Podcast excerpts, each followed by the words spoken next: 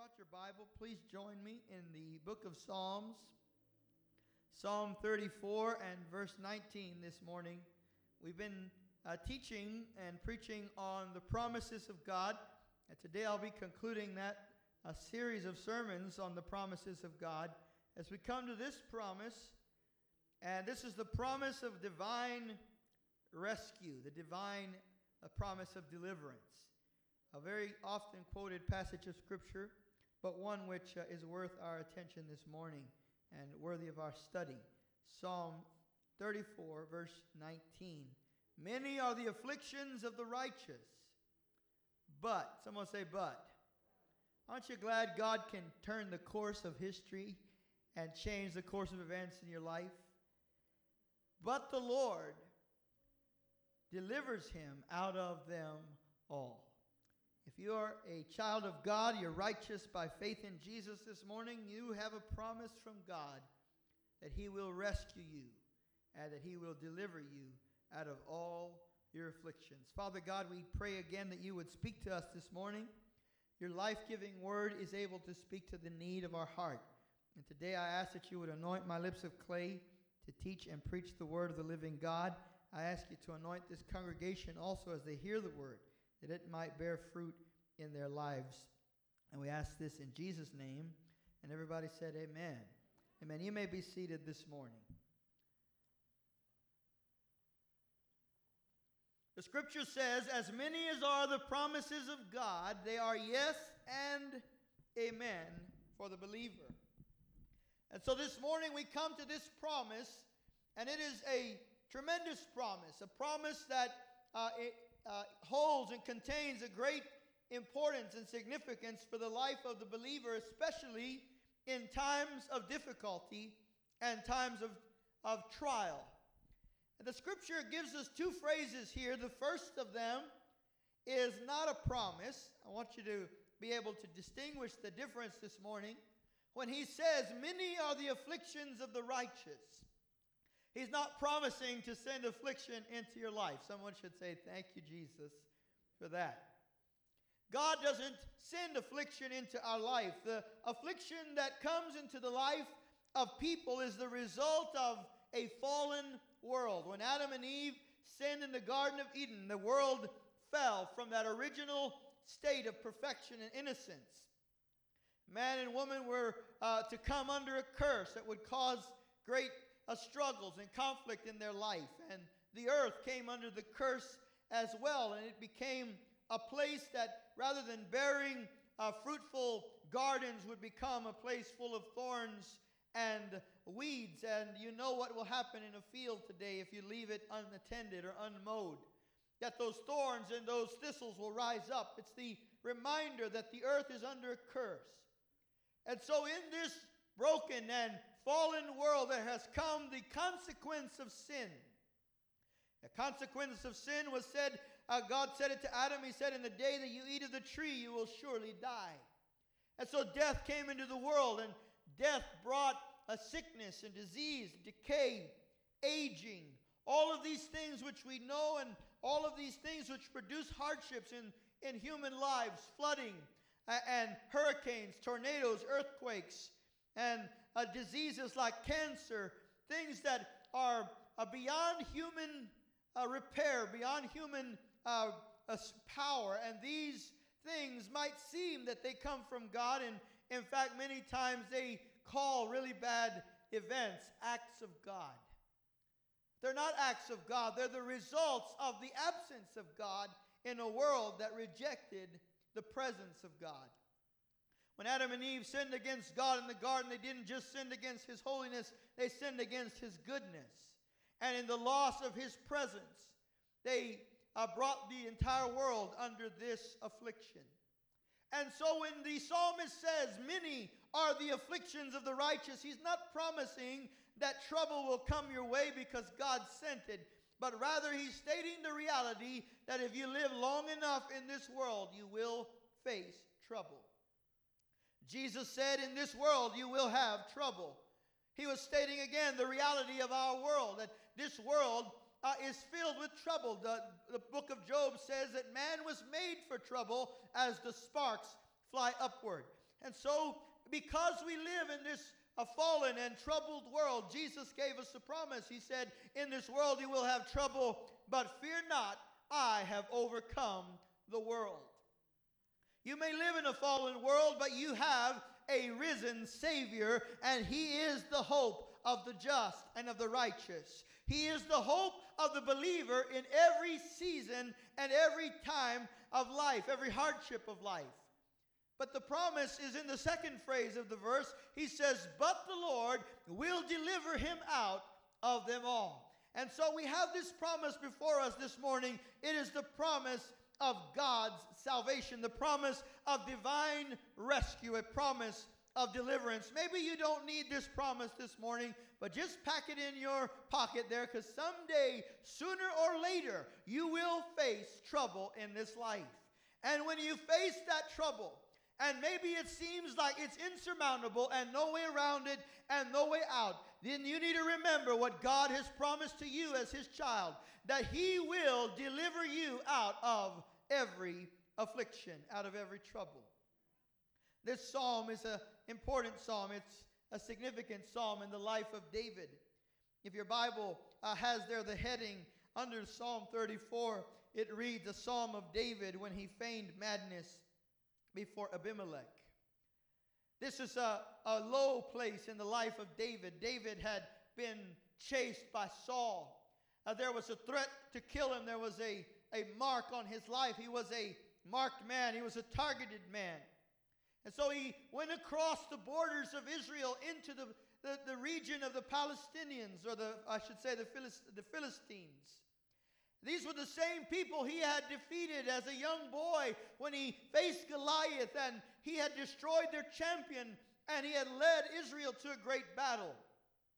On another occasion, he had destroyed 400 Philistines and brought their heads to the king of Israel. And so now we see him having to go into the Philistine camp and being now chased by his own king, by King Saul. He finds himself in a great deal of trouble. He goes into the city of Gath. This was the place that Goliath was from. He was well known in that part of the world. He had, of course, destroyed their champion. The scripture says that in order to avoid being captured by the Philistines, he feigned madness. He pretended to be crazy. He pretended to be a madman. Scripture says that he let the saliva run down his beard and chin, and he pretended to have lost his mind. He carried on among them as though he was a fool. And when they saw him, rather than think, oh, this is the great champion David, they said, oh my goodness, look what happened to David. He has lost his mind. And they had pity on him. And then rather than incarcerate him, they let him go. You can see how that would be a tremendous low point in the life of this great champion. Not only was he the champion who had defeated Goliath, but he bore on him the anointing of God to be the king of Israel. He would someday become the crowned king of the people of God, and yet right now he finds himself in the deepest, darkest valley that his soul had ever been in.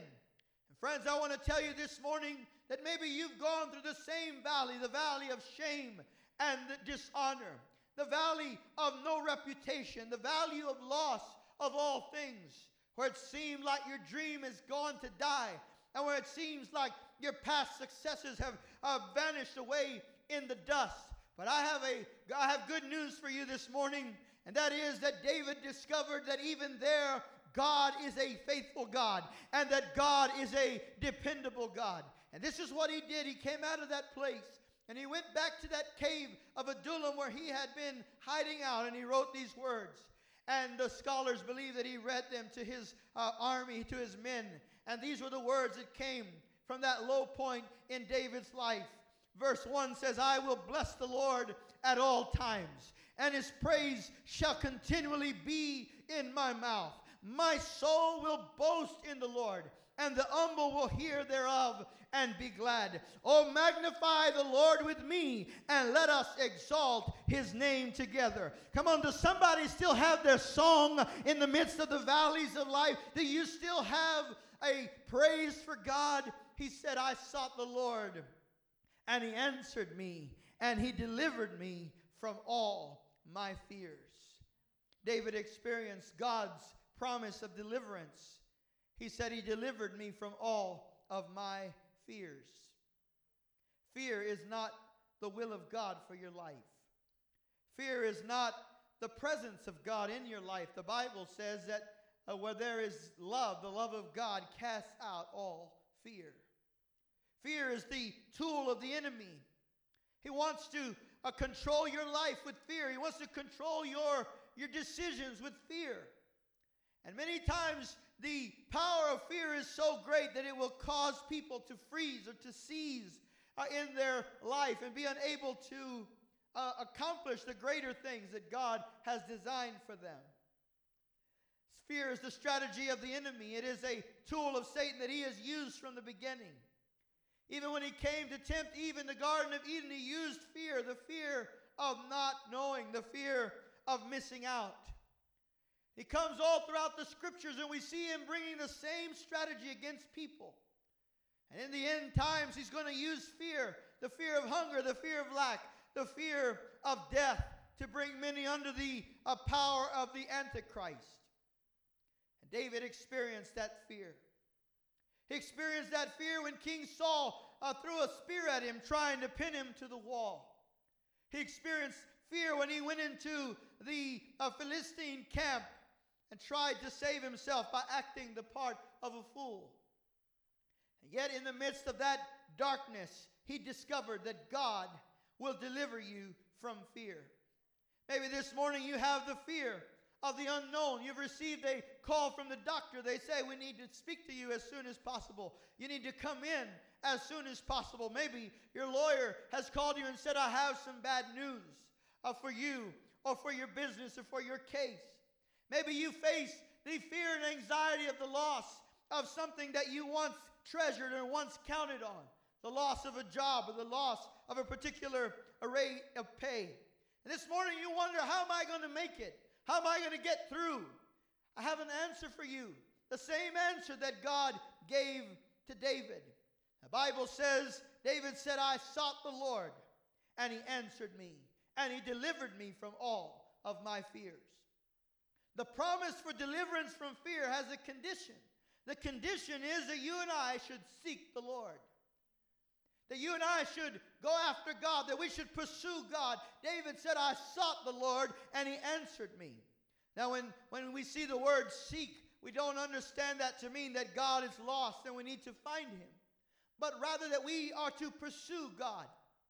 That we are to pursue a relationship with God. He said, seek me and you will find me when you seek me with all of your heart. God is not playing hide and seek with you this morning. God is not playing games with you. He wants you to seek him. And he says, if you seek me, you will find me. If you will search for God, friend, you will find him. You will discover that he is the ever-present help in the day of trouble, and that he is a constant friend and companion for the hour of your greatest need. There is no fear in the presence of God. When you seek the Lord, when you come into his presence, your fears vanish in the light of his glory and in the reality that he is the all-powerful God who can do anything and everything that you and I could need or ask. He is able to dispel fear because he knows the future. You and I fear because we don't know what tomorrow holds. But we have a God who does. We have a God who not only knows what tomorrow holds, but he holds tomorrow. And he is the author of your life. He is the author of history. And he wants to deliver you from all of your fears. The psalmist said in Psalm 23, the Lord is my shepherd, I shall not want. And then at the end of the psalm, he says, though I walk through the valley of the shadow of death, I will fear no evil. Why? Because the Lord is with me. And if the Lord is with you, friend, you don't have to be afraid. Get up and face tomorrow with courage, because God will deliver you from all of your fears. If you seek him, you will find him when you seek him with all of your heart. In verse 6, David says, this poor man cried, and the Lord heard him and saved him, or delivered him from all of his troubles. The promise of deliverance is not only a promise of deliverance from fear, but it is also a promise of deliverance from trouble. This word trouble in the English, or I should say in the Hebrew, is a word which means anguish, a word that means suffering. We think of trouble like, you know, having a flat tire on the way to work, or running out of a particular ingredient for your meal, or maybe having an unexpected bill come in the mailbox. But sometimes life brings real trouble, the kind of trouble that doctors can't heal. Anguish, the kind of anguish that is caused by sickness and disease, by chronic suffering. There are many who have experienced anguish, the anguish of physical disease and suffering that comes to the human life. Job experienced that kind of suffering. The Bible says that Job cursed the day he was born. He would rather not live than to live in suffering, and to go through hardship and pain, and to go through the wasting away of his physical body. And there's a phrase in the book of Job where his friends are kind of rebuking him because of the things that are coming out of his mouth, and the way he's responding to certain situations. And he says to them, "Don't you know that the words of a suffering man belong to the wind?" In other words, Job says, "Don't listen to me right now, because when the person is going through suffering, when they're going through pain, they say things they don't really mean, and sometimes that can be a hardship in the life of those who care for them." But Job experienced that level of suffering. And I want you to know, not only Job experienced that, but Jesus did too. In fact, the Bible says that he became the man of sorrows and acquainted with grief. And like one from whom men hide their face, he was despised. He was despised and forsaken of men. Jesus took our anguish, our disease, our sickness on the cross. And so, because he took it, today he can deliver you from it. And he says that by his stripes you are healed. If you believe that, shout amen. There's also the anguish, the suffering that comes to the human heart, to the human soul. That's an emotional suffering, which the proverb says that when the heart is sick, even the body can't be lifted up. There is a sickness that comes to the human heart, that comes to the mind, that comes to the emotions. Sometimes we call it depression. In other generations, they called it melancholy. It's that kind of anguish that torments the mind. Perhaps it's the knowledge of a sinful past, a guilty conscience wasting away at the mind. Maybe it is a lot of worry and frustration over things that you can't change, that has clouded your mind with anguish and with torment. Maybe you can't sleep at night because of the tormenting thoughts and difficulties of life. Maybe it's because of the experience of rejection, or the loss of people who said they would be there in the hour of your need. And this anguish can be so wasting, so devastating to the human heart, to the human life. David is calling out, and he says, this poor man, he describes himself as a poor man, as a man who has come to the very end of his resources and the end of his life. He was in the anguish and the torment of having experienced all of these hardships in his life. And friends, Jesus did the same thing. He experienced the anguish and torment of our sin. Our anxiety was carried by Christ on the cross. Our depression, our discouragement, our anguish was carried by Jesus on the cross. Listen, friends, everybody experiences pain sometime or other in their life. Life hurts, that's a reality. Painful experiences come into every life. The problem is not that, or the issue is not that pain will come. The issue is, what will you do with your pain? Will you turn your pain into bitterness and resentment? Will you turn it into harshness and meanness toward life and toward people? Or will you turn it over to God? Because you see, friend, if you will let your pain and your suffering become bitterness in your life, you will be hard to live with, and you'll have a hard time living with yourself. But if you'll bring that pain to God, if you'll put it in the hands of Jesus, he is the mender of the broken heart. He is the healer of the soul. He is the one who is able to deliver you from the anguish and the torment of the mind. The Apostle John said, even if my conscience condemns me, even if my heart condemns me, God is greater than my heart. David discovered that God was able to deliver him from anguish. Here's what he said. This is the key. He said, this poor man cried. What does that mean? He called out to God.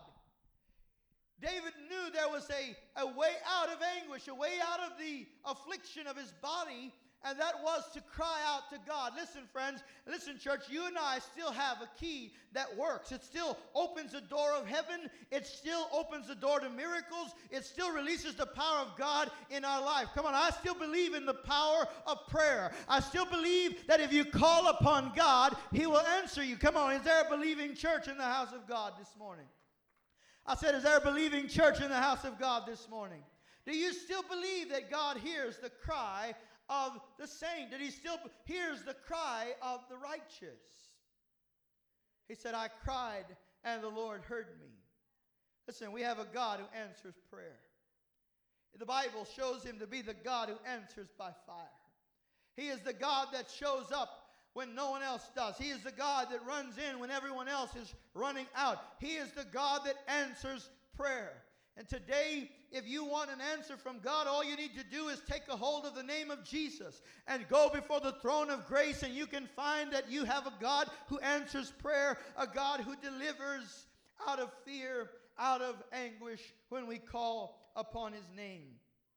He says, they will call upon me and I will answer them. And friends, that's just how close you are to God right now. You're just as close as a prayer. You say, well, I need to go to a seminary? Don't I need to be a particular class of Christian? No, David said, this poor man, this wretch of a man at the bottom of life's ladder called upon God and found that God answered him.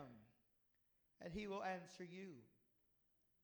And then in verse 19, David tells us of the third thing God delivered him from. And he says, many are the afflictions of the righteous. Afflictions are different from anguish. Anguish is an internal problem. Affliction is external. It comes from the outside. It comes from forces that we don't have control over. And it comes in order to destroy and to hinder the plan of God and the purpose of God in our life. The scripture says that the nation of Israel, there were 70 people in total, went into the land of Egypt. They went into Egypt because there was a severe famine in the land, and God had provided for their rescue through His servant Joseph. They went into the land, they were given the land of Goshen. It was a fertile land, a land of very great abundance, ideal for raising sheep and cattle. And this was something that the Jews were good at, or the Hebrews were good at, and something which the Egyptians despised. And so they gave them this land, and the people of Israel began to multiply. From 70, they became 1,000, they became 2,000, 5,000, 10,000, 20,000, 40,000. They began to increase, and eventually the Bible says that there came a Pharaoh who did not know Joseph. He did not understand the history, the context of why the Hebrews were there. He didn't realize that the Hebrews were the blessing of Egypt. And so the Bible says that He afflicted them. He made them the slaves of Egypt. He put them into slavery. He made them a bond to the yoke of slavery so that they wouldn't become greater than the Egyptians. He said, if I allow these people to grow, they're going to grow so much they'll become more than all of the Egyptians. He made them His slaves. He caused them to build His cities.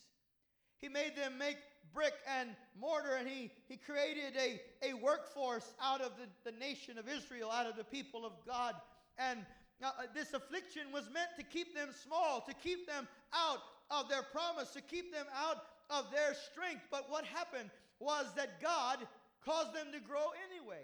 Say amen, somebody. Listen, it doesn't matter what anybody tries to do to you. It doesn't matter who tries to stop you. You're a child of God. No one can stop you. I said, you're a child of God. No one can stop you. We've got to stop giving in to the lies of our age and the lies of our culture. People say, well, it's because I was born a certain skin color. And they're always keeping me down. You have a new family now. You belong to the race of heaven. You're a child of the living God. Nobody can keep you down. Nobody can keep you back. Say amen, somebody. Even if you are at the back of the line, when God decides to bless you, he'll bring you up to the front and make sure you get what he promised in your life. And so they went from 40,000, 50,000, 100,000, 500,000, a million. Some scholars say as many as 2 million people. They were slaves, but they were growing. They were in affliction, but they were increasing in number. And finally, the Bible says that one day Moses had an encounter with God on the side of Mount Horeb. And there before a burning bush, he met with the living God of Israel. And he said to him, Moses, I am the God of Abraham, the God of Isaac, and the God of Jacob. And I have seen the affliction of my people. Oh, church, I've come to tell you this morning, you have a God who sees. You might think nobody saw what I'm going through. Nobody saw what I experienced. You might think no one saw the tears you've shed, or no one saw the seed you've sown, or no one saw the sacrifice you made. But I have a guarantee for you, God is a God who sees. And God knows, God understands, he knows what you're going through. He knows what it's like because he came and he was just like us. He experienced the human experience and he experienced the same troubles and afflictions that plague all of humanity. He said, Moses, I have seen the affliction of my people because of their taskmasters, and I have heard their cry. Not only is he a God who hears, but he is a God who sees, but he's also a God who hears. He hears, he pays attention to the cry, to the supplication, to the petition of his people. He said, I have heard their cry because of the affliction of this bondage that they're in. And then God added one more thing, and he said, I have come down to deliver them. Oh, friends, our God is not a God who's far away. He is a God who is near. The gods of this world, they demand, hey, come up here, be like me. But our God said, no, I'll come down to you. When you couldn't come to where he was, he came to where you were in order to deliver you and save you and to show you his might and strength. Come on, somebody. You ought to give God praise because he is the God who comes down. He comes down and he condescends to our level. He comes down to deliver. He said, I have come down to deliver. And oh, did he deliver. God delivers. Say that with me this morning. God delivers.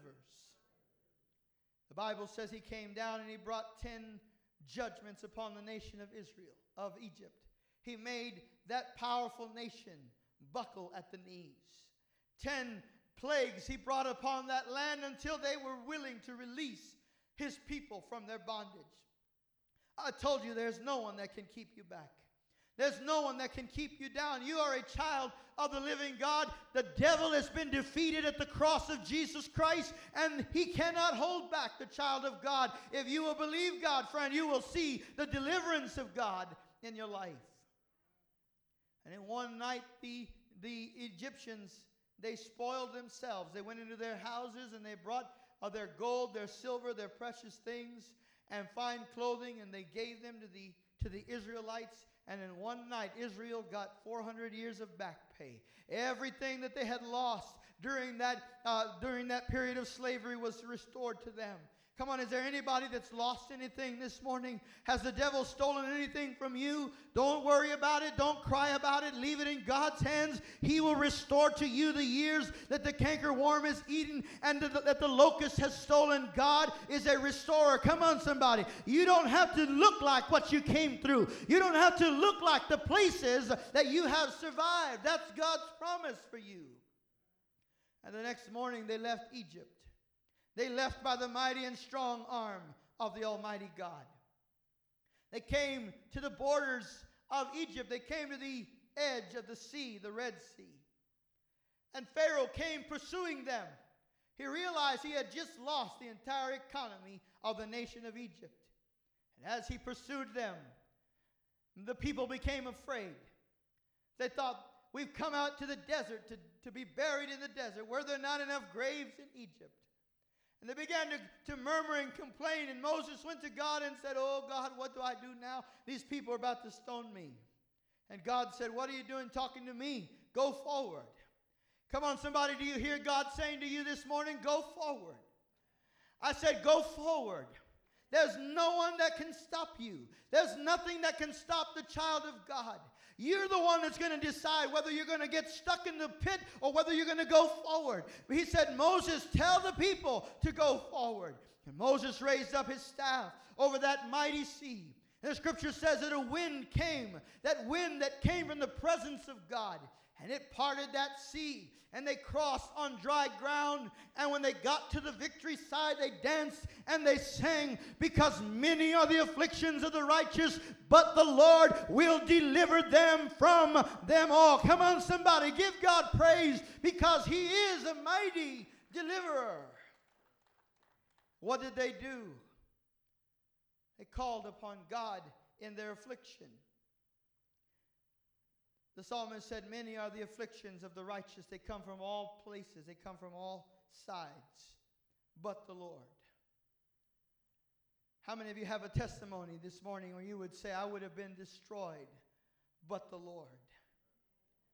I would have already been defeated, but the Lord. I would have already been in a grave, but the Lord delivered me out of them all. Come on, somebody. Is there anything God cannot do for you? If you will call upon him, he'll answer you. If you'll seek him, you will find him. And if you are bound, he will deliver you.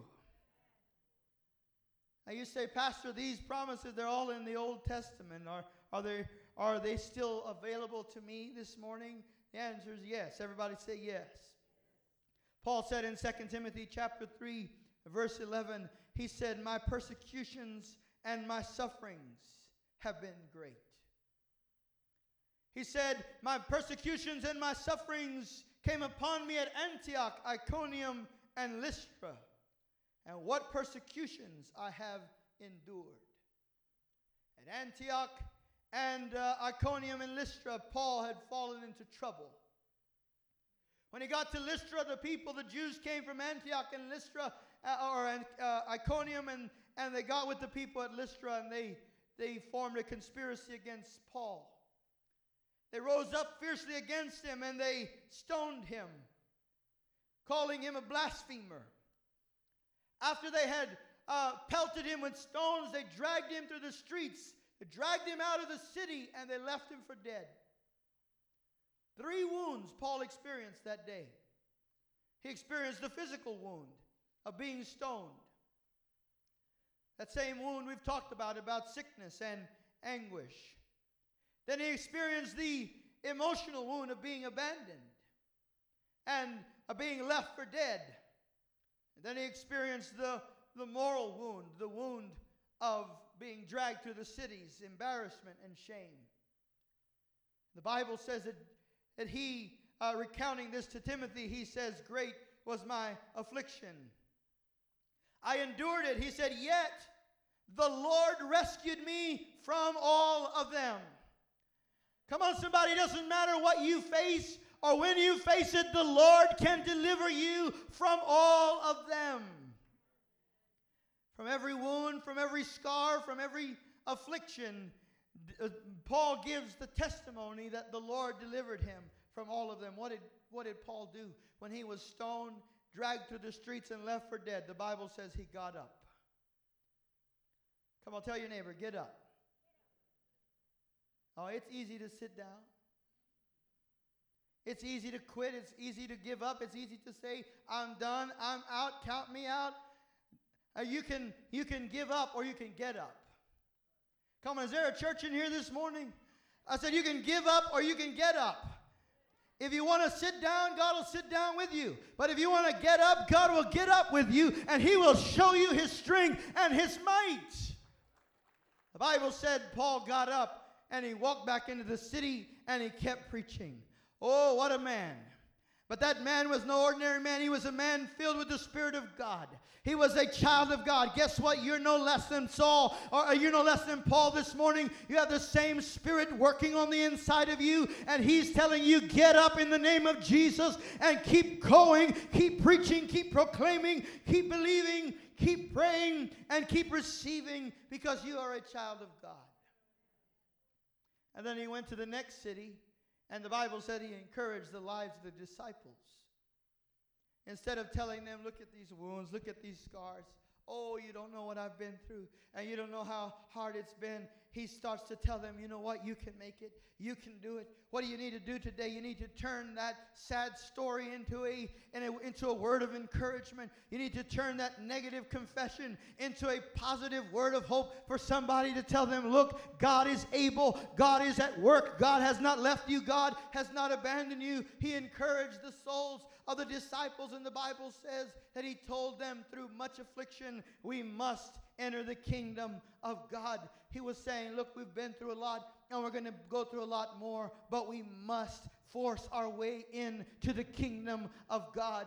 Jesus said, the kingdom of heaven suffers violence, but the violent take it by force. There's a courage that rises up in the heart of the righteous. And he says with the prophet, the righteous man falls down 7 times, but 7 times he gets back up. Why? Because he is indwelled by the almighty power of the living God. Come on, saints, you are a child of the living God, a righteous, called out Son of heaven.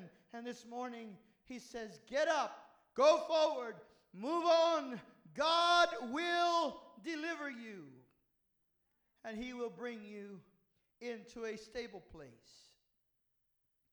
The hymn writer wrote, just as I am, though tossed about, through many a conflict and many a doubt, fears within and fighting without, O Lamb of God, I come.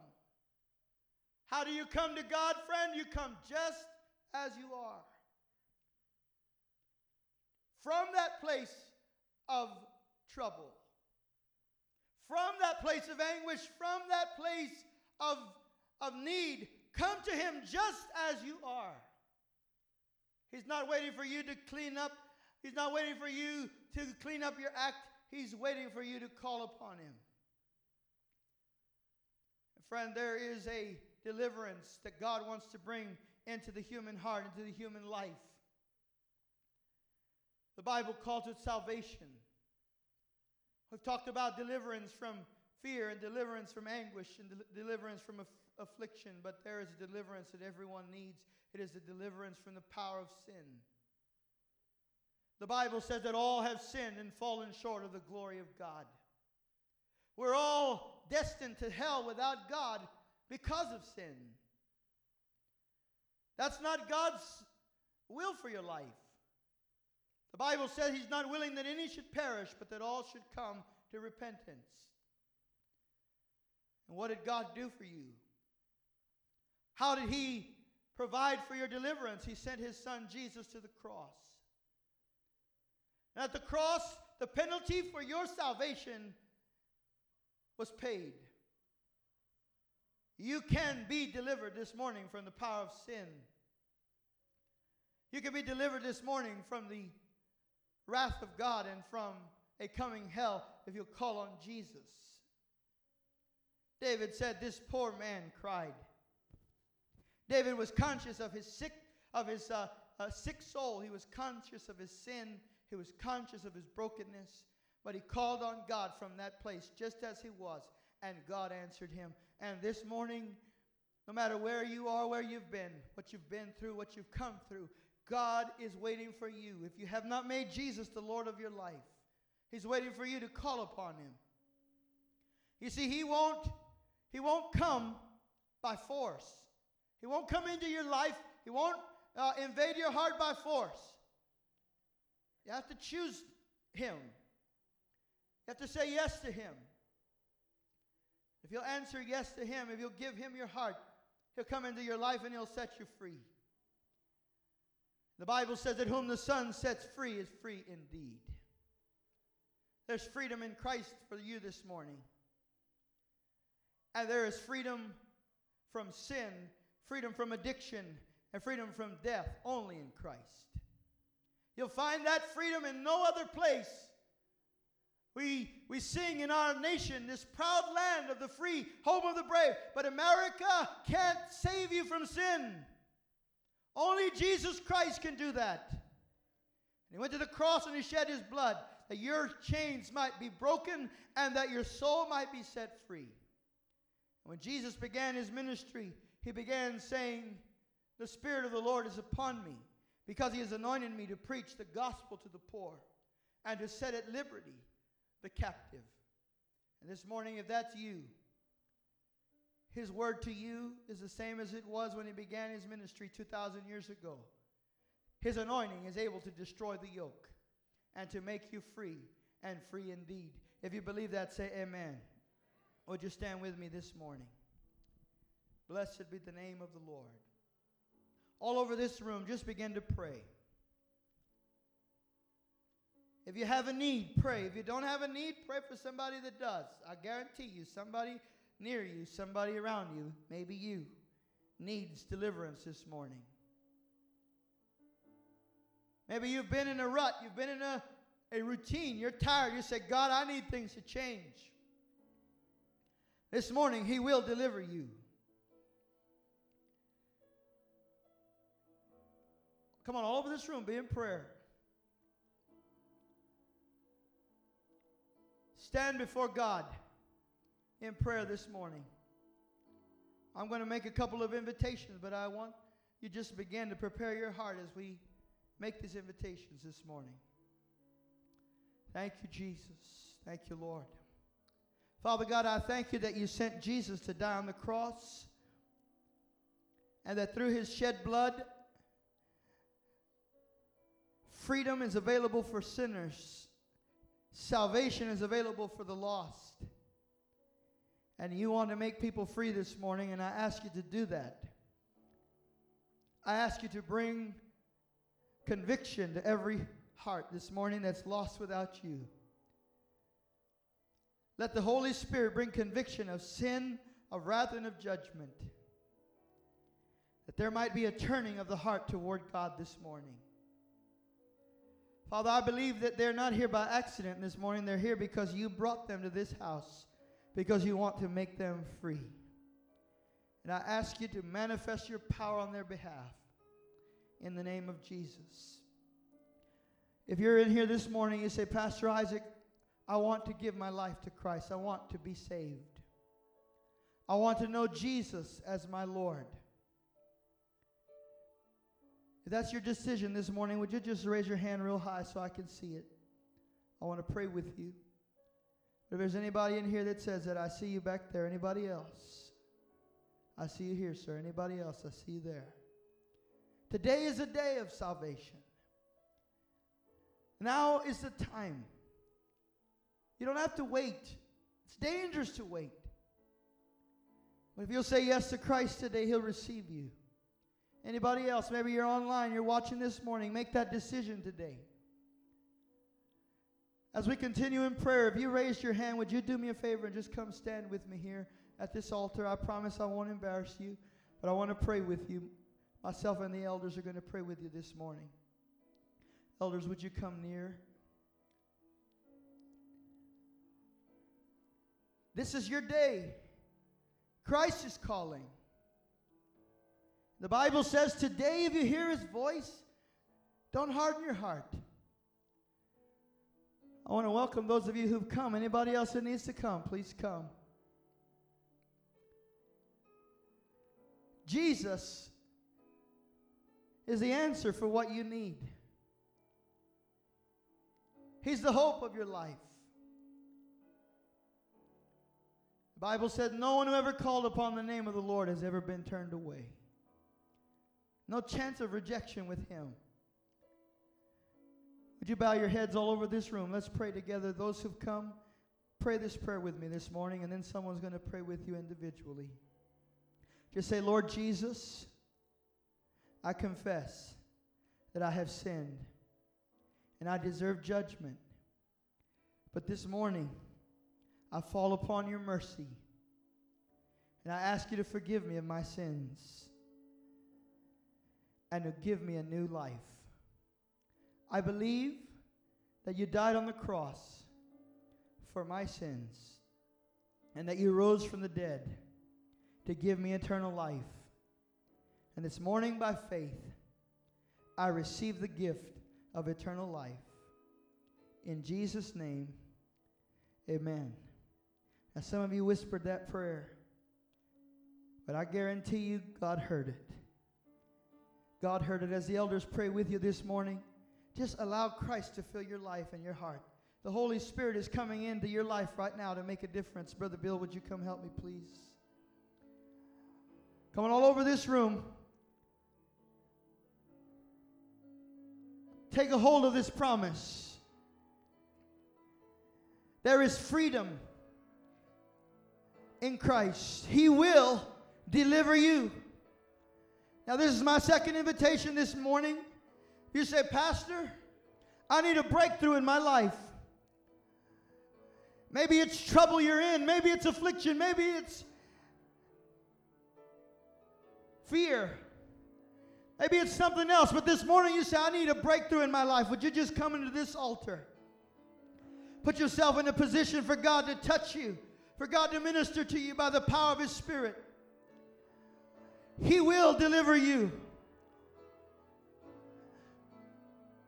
He said, many are the afflictions of the righteous, but the Lord,